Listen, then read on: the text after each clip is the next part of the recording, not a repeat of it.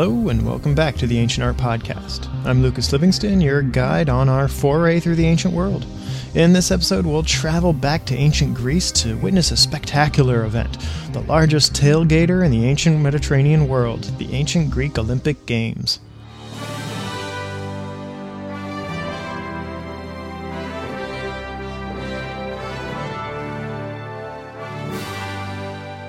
In an immaculately pristine fantasy world, the Olympics were an emblem of Greek democratic ideals, the epitome of what could only be described as Greekness. The Olympics placed the peasant and the aristocrat on the same level playing field. The citizens judged not by the size of his coffers, nor the achievements of his ancestors, but by his own aptitude and human excellence in the arena. Okay, sure, that's what we'd like to think, and yeah, there's certainly some truth to that in theory, but in practice, in this wonderfully nebulous, unpredictable, and awkward thing we call reality, the ancient Olympics were subject to corruption, politics, partisanship, and prejudice as much as their modern counterpart. But before I go rambling off on a tangent, I want us to set our task in front of us here. There's a lot to cover, so we'll need to break things up into multiple episodes. In this episode, we'll briefly explore the origin of the Olympics and other Greek games, and delve into their mythic foundations. Yes, there were plenty of other athletic competitions in addition to the ancient Olympics, and we'll check out some of them too. Later, we'll take a look at what makes the Greek games distinctly Greek, the Greekness of the Greek games, and we'll break a sweat surveying the variety of athletic events. And then we'll wrap up with some wonderful historical anecdotes, placing everything in context. The foundation of the Olympics is traditionally placed at 776 BC. Right, and this flat world was created on October 23rd, 4004 BC. No, really, how do we know the Olympics began in 776 BC? We're not 100% sure, but the Greeks kept an official record of winners of the Olympic Games called the Olympic Register. Ancient historians knew where their time was on that list. Um, at the bottom, duh. Uh, so, going on the assumption that the Olympics were held every four years, just like the modern Olympics, that's where we got that idea from, historians could trace back to the first victory of the first Olympics happening so many years before their time. And we, using these funny numbers to reckon dates, call that the year 776 BC. Okay, wake up. We're done with chronology. Supposedly, we know when the Olympics started, but why did they start and by whom? As with all the other major athletic competitions throughout the ancient world, the establishment of the Olympics is deeply entrenched in mythology or history or it's kinda one and the same. Ancient sources, like the famous lyric poet Pindar, say that the Olympic Games were established by Heracles to celebrate the accomplishment of one of his twelve labors, the cleaning of the Augean stables. You probably know Heracles better as Hercules. Heracles is the Greek version, Hercules the Latin. Those twelve labors, in fact, are the subject matter of the metopes decorating the Temple of Zeus at Olympia, the sacred site of the ancient Olympics. A brief geography lesson here. Olympia is located on the western coast of the Greek Peloponnesos, which means the island of Pelops. But it's not really an island. Technically, it's a peninsula, but that's almost a stretch too. Olympia wasn't exactly a town, it was a religious sanctuary to Zeus, a popular pilgrimage site and tourist destination, and of course, host to the most famous sporting event of the ancient world. Near Olympia is Elis, which ruled over Olympia in ancient times. Uh, right next to Olympia is the town of Pisa, not to be confused with the Italian Pisa, which brings us to the next story. This Pisa, not that Pisa. The more popular mythic origin for the ancient Olympics is that of the celebration of the victory of Pelops, namesake of the Peloponnesos, in his chariot race against King Oenomaus of Pisa.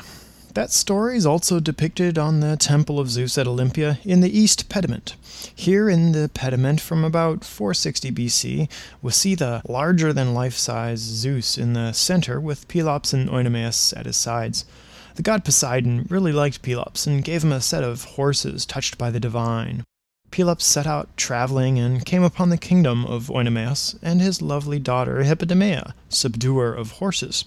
It's known throughout the land that whoever could best King Oenomaus in a chariot race would win the hand of Hippodamia in marriage.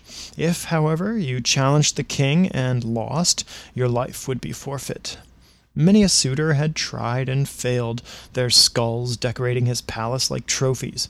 But young Pelops knew his magical steeds could beat the king in a race. Oenomaus, son of the god Ares, had magical unbeatable horses himself, though. Hippodamia knew this, but had fallen for Pelops and didn't want to see him consigned to the same fate as the many suitors before. So she conspired with her father's charioteer, Myrtilus, to replace one of the bronze linchpins with a wax replica, offering herself to Myrtilus if he ended up following through with the sabotage. He did so, and in the heat of the race between Pelops and Oenomaus, the friction of the spinning wheels caused the wax linchpin to melt and break. The wheels of the chariot crumpled beneath King Oenomaus, throwing him to the earth. His precious, magical, unbeatable horses pressed on, dragging him by the reins tied around his waist and trampling him to death. It was just a tragic accident, the chariot race was always a dangerous sport. This wasn't the first death by chariot race, and surely wouldn't be the last.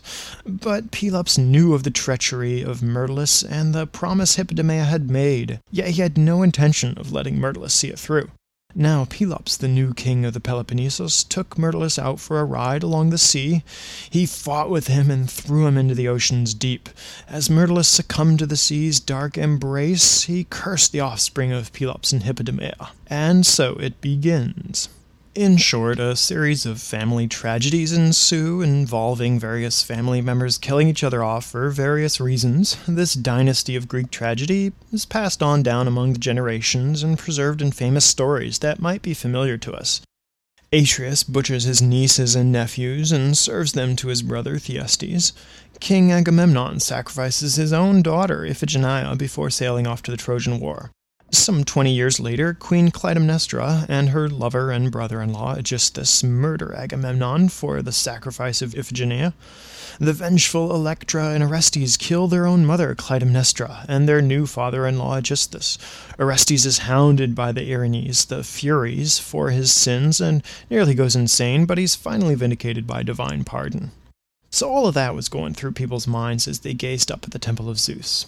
The old seer off to the side strikes a foreboding pose, realizing the misfortunes that'll play out for the participants of this race and their descendants.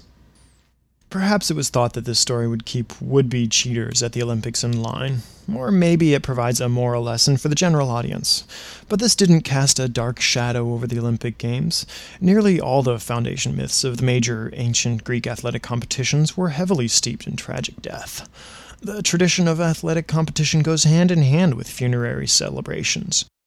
We encounter numerous examples of funeral games in art, myth, and history, which we'll explore more closely next time when we also dive into looking at the specific types of athletic competitions and events from the ancient Olympics.